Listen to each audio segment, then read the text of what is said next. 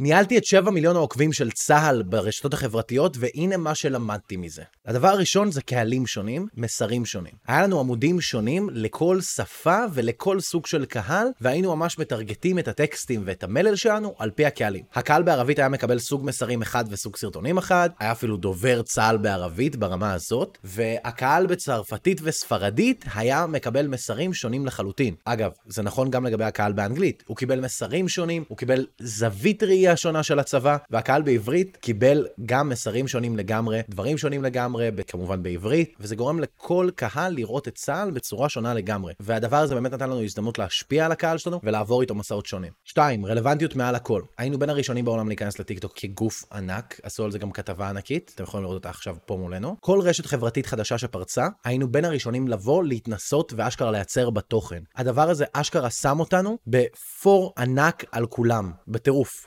דאגנו תמיד להיות שם ראשונים. כשמשהו קורה, היינו בין הראשונים לדווח על זה. היינו בין הראשונים להכין לזה גרפיקות. היה לילות שלמים שהייתי באוטובוסים ציבוריים, פותח את המקבוק ומראה איפה נחתו טילים. כאילו, ברמה הזאת. והדבר הזה שם אותנו תמיד בחדשות, תמיד מול כולם, ותמיד בעלי ערך תקשורתי גבוה, רק בגלל הרלוונטיות. תמיד דאגנו להיות רלוונטיים, זה אחד הדברים הכי חשובים ששמרנו עליו במהלך השירות. לא פעם אחת גרפיקה שעשיתי התפרסמה באינסוף מקומות, גם בספרדית, גם בצרפתית וגם באנגלית. שזה היה עיקר ההתעסקויות של המדור שלי. שלוש, יצירת תוכן על פי תועלת. מה שזה אומר זה שיצרנו תוכן על פי המקומות שרצינו שהוא יגיע אליהם. מה זה אומר? בואו ניקח לדוגמה צבע אדום. ידענו שעכשיו יש לנו מלא מלא נקודות ומלא מלא מקומות שיש בהם צבע אדום. מה שעשינו כדי באמת לפרוץ עם התמונות האלה של הצבע האדום, קודם כל בכל השפות הרלוונטיות, שזה צרפתית, ספרדית, רוסית ואנגלית, ובנוסף לזה, עשינו מלא מלא נקודות בדיוק בנקודות שבהן היה התראות. מה שזה יצר זה שלגופי התקשורת המסורתיים היה תמונה שהם יכולים להוריד בשנייה מהטוויטר ולקבל אשכרה ערך תקשורתי. זה אומר שבשנייה שיש צבע אדום, יש להם פתאום גרפיקות להשתמש בהם, יש להם פתאום תמונות להשתמש בהם, דברים שאנחנו סיפקנו להם.